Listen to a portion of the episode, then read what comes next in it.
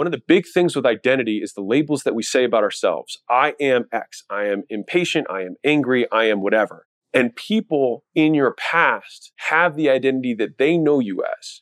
And then they will speak and they will beat that label into you because you're not matching their pattern. Why have you changed? You are X, you are Y, and you're trying to not be that because you're doing something different than changing. You're growing. Welcome to the game where we talk about how to sell more stuff to more people in more ways and build businesses worth owning. I'm trying to build a billion dollar thing with acquisition.com. I always wished Bezos, Musk, and Buffett had documented their journey, so I'm doing it for the rest of us. Please share and enjoy. I have shed friends basically every season of my life. And so I think about my life in, in three to five year seasons. And so the seasons of my life have gone from first, I was a high school womanizer for the most part uh, like externally. And then I was also like really deeply angry for my kind of like teenage into 19 ish, like 15 and 19. That was like that three to five year season. And then I had my come to Jesus where my dad was like, Hey, you suck as a human. You have a terrible reputation. Maybe you should stop being who you are, which I took to heart and I cleaned up my act. I stopped drinking nearly as much as I was. I stopped you know, being the womanizer that I was at the time, I started going to school and, and, and studying 12 hours a day. And then I became president of the fraternity and started moving up in status in that way. Um, and that was my college season, right? That's the lesson that I learned in that season. And I had college friends. And then when I left college, and I had high school friends that when I left high school, I, I basically stopped being in contact with them. And then when I left college, I pretty much stopped being in contact with anyone that I went to college with. Real talk. People were like, How'd you do that? Here's the telltale sign for me about affinity, right? The amount you like or love someone is directly proportional to what you're willing to give up to maintain the relationship. And so it is the easiest and best definition that I know to explain love. And so, for example, if there's a piece of shit car, right, and you work on it all the time, you might say, that guy must really love it because of how much time he puts into that thing, right? This guy must really love his country because he's willing to give his life for it. What are you willing to give in exchange, right? To maintain the relationship, right? And so oftentimes we say these things like, I really love my parents so much, but I'm not willing to drive an hour to see them. Do you love them that much? I know it's socially acceptable or not acceptable to say that you don't love your parents. But if you define how much you love them, because love isn't binary, it's not yes or no, it's how much do you love them. If you're not willing to give up basically anything to maintain the relationship, then how much do you love them?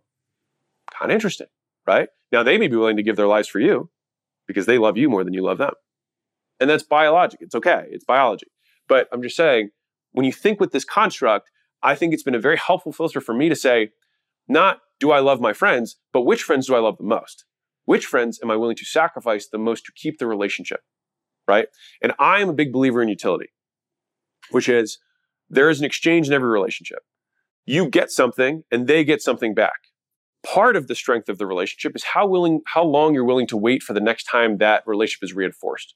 So if you have a long history of great reinforcements or positive experiences with a person, you're willing to wait a longer period of time if they're going through a breakup, they're having a hard time to keep the relationship going, right?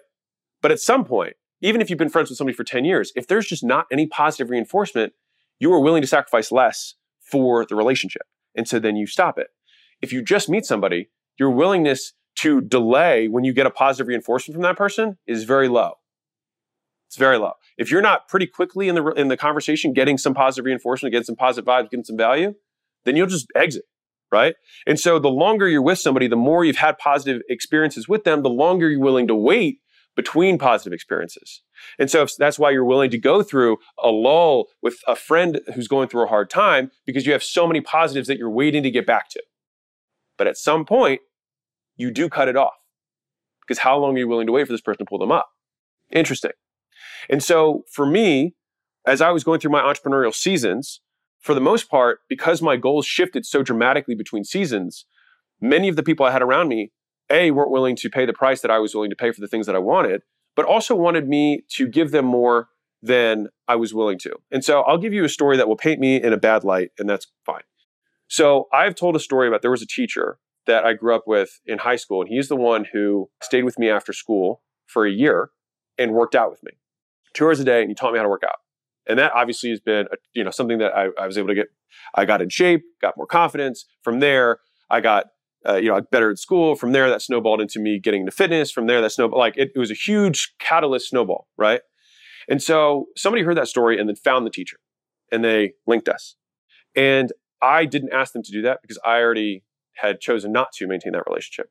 And the reason was because as time went on, he was like, "Hey man, I'm not asking for a lot. I would love to just have like a two hour call with you every week."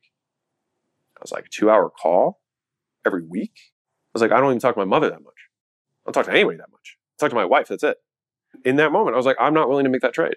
Like this relationship, because to, to be fair, for me, the value of the relationship was in the past. You may be like, Alex, you're a horrible person. And that's possible. Maybe I am. But to me, I was not willing to give two hours a week, 100 hours a year for the rest of my life to pay a debt for somebody who worked out with me. And I can appreciate what it gave me, but to the same degree, I might have already just was going to start working out anyways, right? And so we get into this weird indebtedness thing, and I just I think you have one life, and a lot of times we we maintain these relationships because of social norms. And my only encouragement is that I have been willing to shirk or shed relationships faster than most. And that is because I believe that a lot of growth comes through elimination. It comes through pruning the tree. Because we only have so much juju, we only have so much time, we have so much focus, so much energy that we can pour into things. And a lot of people don't like people talk about like energy vampires. And it makes it it paints it in an ugly way. But it's really just energy distractors. It's just you have this much activity that can happen and you want it to be directionally aligned. And if you're not walking a hundred, putting all your energy in one direction, it's scattered and then you don't move as fast. And so for me, I wanted to always surround myself with the people who wanted the same things as me and were ideally a little ahead of me.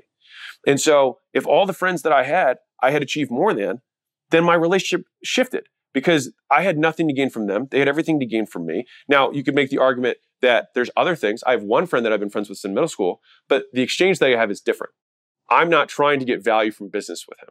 When we hang out, it is purely an unplug for me. And that is the value. Now, the amount that we hang out once a year, maybe. You know, I mean, I get maybe a, a text exchange every quarter. And so some people are like, well, that's not a friend.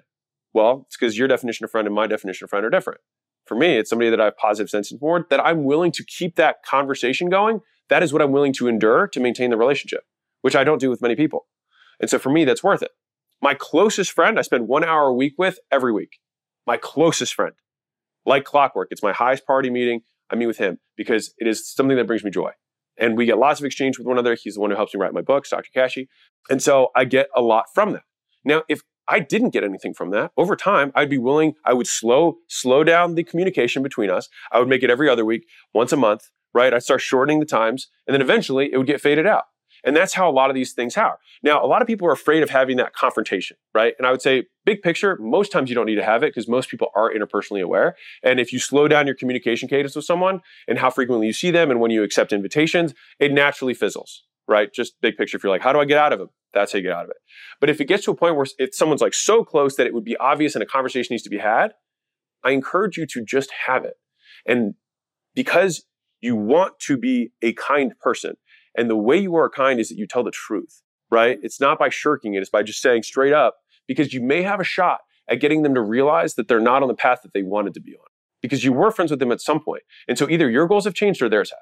And so if you make them aware of the fact that either your goals have changed or yours haven't and theirs have, they might not even realize that it has. Because they're playing, you know, a recreational dodgeball league and they, you know, they go to to Sunday with the boys and they, and they drink their beers, you know, and they're in the fantasy league and they're doing this stuff. And I'm saying there's nothing wrong with that.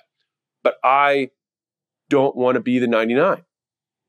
And so most people that I am friends with see me now and are like, he's a maniac.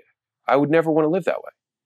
I even got accosted by a family member who was like, I would never want your life. And I was like, and I would never want yours. Real quick, guys, you guys already know that I don't run any ads on this and I don't sell anything. And so the only ask that I can ever have of you guys is that you help me spread the word so we can help more entrepreneurs make more money, feed their families, make better products, and have better experiences for their employees and customers. And the only way we do that is if you can rate and review and share this podcast. So the single thing that I ask you to do is you can just leave a review. It'll take you 10 seconds or one type of the thumb. It would mean the absolute world to me. And more importantly, it may change the world of someone else. And so being willing to take people out of my life, and I've been very direct about it, and to the point that we were talking about earlier, One of the reasons that I cut people out sooner than most is because I do not like the labels they speak over me. And so, one of the big things with identity is the labels that we say about ourselves. I am X. I am impatient. I am angry. I am whatever, right? I am poor. I don't like saying it, right? And people in your past have the identity that they know you as. And then they will speak and they will beat that label into you because you're not matching their pattern. Why have you changed? You are X, you are Y, and you're trying to not be that because you're doing something different than changing, you're growing. But they see it as change. And that's why the best response in the world to someone who says, Hey, you've changed is to say, Yeah, you haven't. Deep shit, right? It's a spiritual process. It's like an emotional process of going through this. But you have to choose the labels that you want over yourself, and you want to surround yourself with people who encourage the labels that you want to be, right? Because the identity shift, the character trait shift is not a binary. It's not, are you honest, are you, you dishonest, are you angry, are you patient, whatever it is. It's how patient are you? How kind are you? How loyal are you? How honest are you? And so you want people who are voting in that voting machine on this side so that the balance starts to shift from patient to impatient, right? And people encourage you in the behaviors that you want to be like. But if someone only tells you the stories of when you got fucked up and why you did that stupid thing, they're encouraging you and retelling you the story of who you used to be. And you want people around you who don't believe the lies you used to tell about yourself. And so for me, my close circle has always been very, very small, non existent. Um, but it's because I also feel like I grow really quickly because I don't hold on to things long. Like, as the moment something doesn't provide me value, I shed it. And a lot of people probably disagree with that. And that's cool. Like I you disagree. But that that is how I have lived my life. And it has served me well. And so I have been reinforced with that behavior. And so I continue to do it. Um, and so in each season, I basically make new friends. I join new communities. I meet new people. I learn everything I can. And as long as those people are going to the same place I'm going, we're riding side by side the whole way. And that's my hope. My hope is that the people that I meet now are trying to go all the way with me. And it's funny, I was talking to a very big, very, very big influencer. And I was telling him about what I wanted to do, how to get, how we're going to get to a billion, how we're going to get to 10 billion, et cetera. And he was like, no one thinks big. He's like, no one wants to do epic shit. And I was like, yeah, I feel you, man. And so the increment that your friends talk about and times and money, time and money, are the increments that you will talk about time and money in. If they're talking about making a thousand dollar investment, you're going to start thinking in thousand dollar investments. When if you want to be surrounded by people talking about million or hundred million dollar investments, then you got to get in those circles. Now, how do you earn your way? Well, you get in when you're a little bit below, and then you absorb everything you can, and you execute, you execute, you execute, and then you see who's going with you. And then once that rubber band starts to stretch where you're too high, you change out. A lot of people don't like that, but that's how I've lived my life. And so for me, I've wanted to live a rare life and so I will have to be surrounded by rare people, and rare people are by definition rare. They're not common. And so it makes sense that I would have to shift the people that surround me. And it's only the romantic story that we are told of friends for life, etc.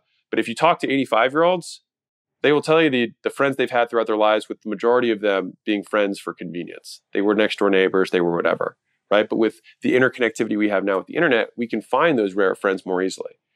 But if you die with one good friend or two good friends, like you've had a really good life.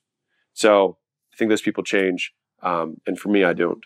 I don't regret the seasons that I've had with someone, but I just see them as seasons. So for the people who are like, well, your hometown homies always have your back, right? No, not necessarily. I'll give you a hundred examples of people who haven't had your back. You know what I mean? And it's cool that you guys have whatever that is. The question is, is that going to last forever? And how many challenges have come up to that?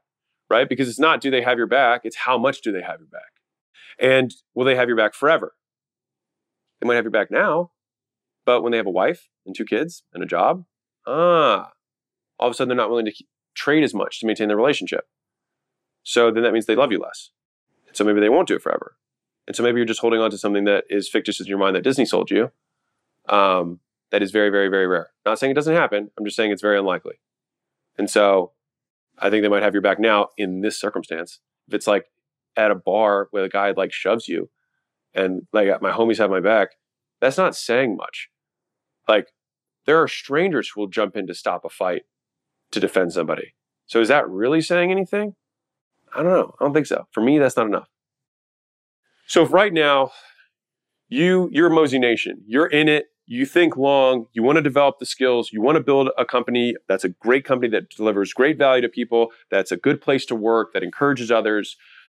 The steps of doing that is that you have to be willing to have hard conversations I think Tim Ferriss said this is like the, the speed that you go through life is the speed with which you can have hard conversations or the number of hard conversations you can have. And I wholeheartedly agree, which means either you fade out people or you have to confront the people and you just be honest. And the easiest way that I can tell you to be honest is you know, when you talk about somebody behind their back, what you'd say, just say it to them.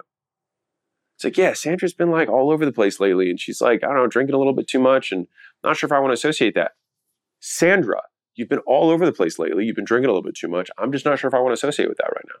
So either you got to change or we got to we got to separate or distance ourselves for a while while you're going through this. You just say it to them.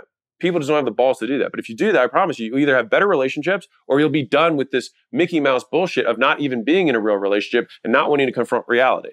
So just have the hard convo and be in or be out. And once you have the vacuum of friends, because you'll probably have weeded people out, then the best thing to do is join communities right? And then you'll make friends with people in those communities who have the same goals as you. And then if you crush it because you understand that volume is the answer and time is the ingredient, then you're going to rise in that community and you'll gain more status and you'll start hanging out with the people who are at the top of that community and then you can leapfrog into other communities. It's just lunch tables on steroids. It's what it is. You sit with the people that are trying to do the same thing as you. And then once they know they're only talking about football and you want to start talking about colleges, then you switch the tables talking about colleges you have to figure out what you want because you need to lynch the rich to make all your decisions. So you can't say, I want to cut these friends because they aren't going to help me get where I'm going because you don't know where you're going. So there's that an old Indian saying that's um, if you don't know where you're going, any road will take you there. And so we also know that many times if you don't know where you're going, it'll take you somewhere that you don't want to go. And so I think just getting really clear on what it is you want. Now the thing is, is that that can change. Like that's the big people think that like the the thing that they pick is the goal has to be impermanent. Now, I will say this the longer you can have the same goal, the more of your life you directionally align in one way, the more compounding works in your favor. Every time you switch career paths, you start at zero again. Now, you still have the experience and the skills, so you want to build on that, but not totally start at zero. So that's kind of the nuance there. You know what I mean? If you go from publishing books and music to making a book music publishing thing, those are both additive. But if you go from book publishing to mortgage sales, it's like, okay, that's a bit of a shift. And so ideally, you don't want to start at zero and always build. Um, but the goal can change. And the way I like to articulate it is that it's not that the goal changed, it got clearer or more ref- refined. A great one of understanding what you want is not even being crystal clear on what it is, but just being directional. So it's like, well, I want this more than that. I want this more than that. And so you don't have to be perfect. You don't have to be right. You just have to know, like, well, I want to make money. Okay. Well, these activities don't make me money. So then I'll do more of these things. And then when you're in that, you're like, okay, I like building stuff more. Then it's like, cool. Then you're engineering products, code, etc. You're like, I like being on camera more. Then you're more promotion, marketing, whatever. And then you're in there and you're like, okay, I like being on camera, but I don't like being public. So it's like, okay, well then why don't we talk about sales? Or it's like, I like doing that, but I don't like talking to people individually. Then let's talk about promotion, right? So like you just start weaving your way in because I think um, like intelligent design only happens in retrospect right? It only looks like an intelligent path when we describe it in arrears, right? And so I think if you give yourself permission to just say, all I have to know is which one I want more, and then just keep choosing between mores, you'll get to where you're trying to go rather than trying to pick the perfect spot because you don't have enough information to make the right call. So it's more about just directionally choosing, getting going on the paths. And then with each step, the next path becomes the next step in the path becomes a little bit more illuminated. And then you can pivot your way to where you ultimately want to go which is through time and repetition. So people will judge you on how you spend their time, and their judgments are simply expressions that they would not spend their time the same way you do. And then you say, obviously, because we're not the same people. And so what feels like an insult is really just a statement of fact. Hey, you work a lot. And I could say, hey, you don't. The only reason that there's any emotional charge there is because of the judgment we label on that statement. And so to the same degree, it's like you spend so much time with your kids, right? If I say it like that, people are like, wait, no, I'm supposed to. It's only the supposed to that's the thing that gives all the emotional charge to these conversations. Otherwise, it's just observing reality, which is one person might spend more time with their kids, one person might not. Now, people then say, hey, well, when I'm 85, I'm not gonna, you know, want the the career growth I had. I'm gonna wish that I had my family there. Now, if you really want to get heady about it, how much of your life are you alive? And if you only regret this moment compared to all of this, was it the wrong call? You really want to get deep on it, right? But you could also come from the perspective of like, I have more context here and I can look back on my entire life and see what I enjoyed. But for me, I want to do epic shit. And I, if I die and don't do epic shit, I will be bummed.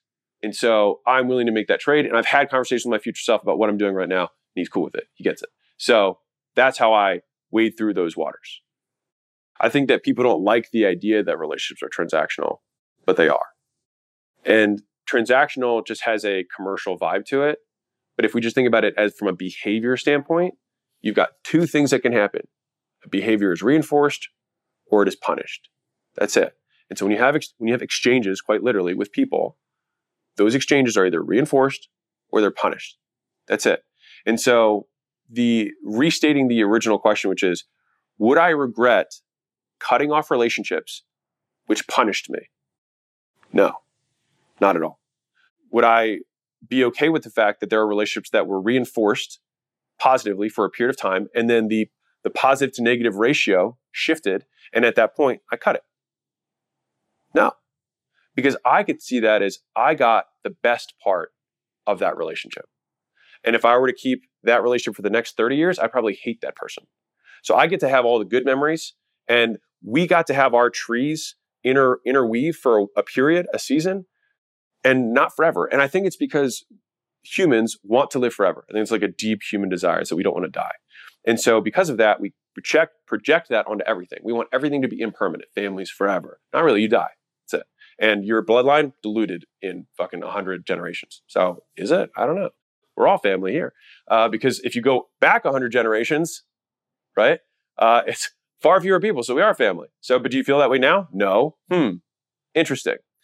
So I like to think of things in seasons, which is this person. And the thing is, is I can honor a relationship and say like, he was a homie of mine and not think less of him because it no longer made sense. Just like this is a perfect example. At least this is how I see past relationships. Every past relationship that I've had romantically, I've got nothing but love for the person. I want, I genuinely just want the best for them because they shared a period of my life with me. And so just because I'm not seeing them anymore doesn't mean that I don't that I don't wish them well. I want them to succeed. And I heard this quote, I think it was a Tupac quote, which is like, just because we're no longer friends doesn't mean I don't want you to eat. It just means I don't want you at my table. And so that's how I see it. You know what I mean? Like I want them to do well. It's just like they would better be served with people who want the same things as them. Right? In the same way in a rela- romantic relationship, if one person's like, I want to stay home, the other person's like, I want to work, unless they both want that, then it doesn't make sense. And that's okay. If someone's like, I want to have kids, it's a non-negotiable, and they love and they absolutely love each other, and the other person says, I absolutely don't want to have kids, it's a non-negotiable, then they were not willing to give up something to keep the relationship. If it's truly a non-negotiable, then it's a non-negotiable. And so does it mean the other person's bad? No, it means they want different things.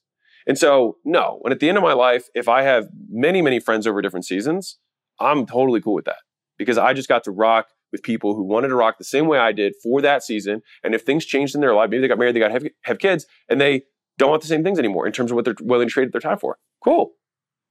Thank you for that season. It was awesome. Loved it. Just like pro pro football players, they can look back at seasons with players that they were on the same team as, and then they switch teams. It's not like they want them to break their leg. They just think back about the time they got to play together. And that was a great time. And I will take that to my grave when I'm 85. But I don't believe things need to be forever to be good.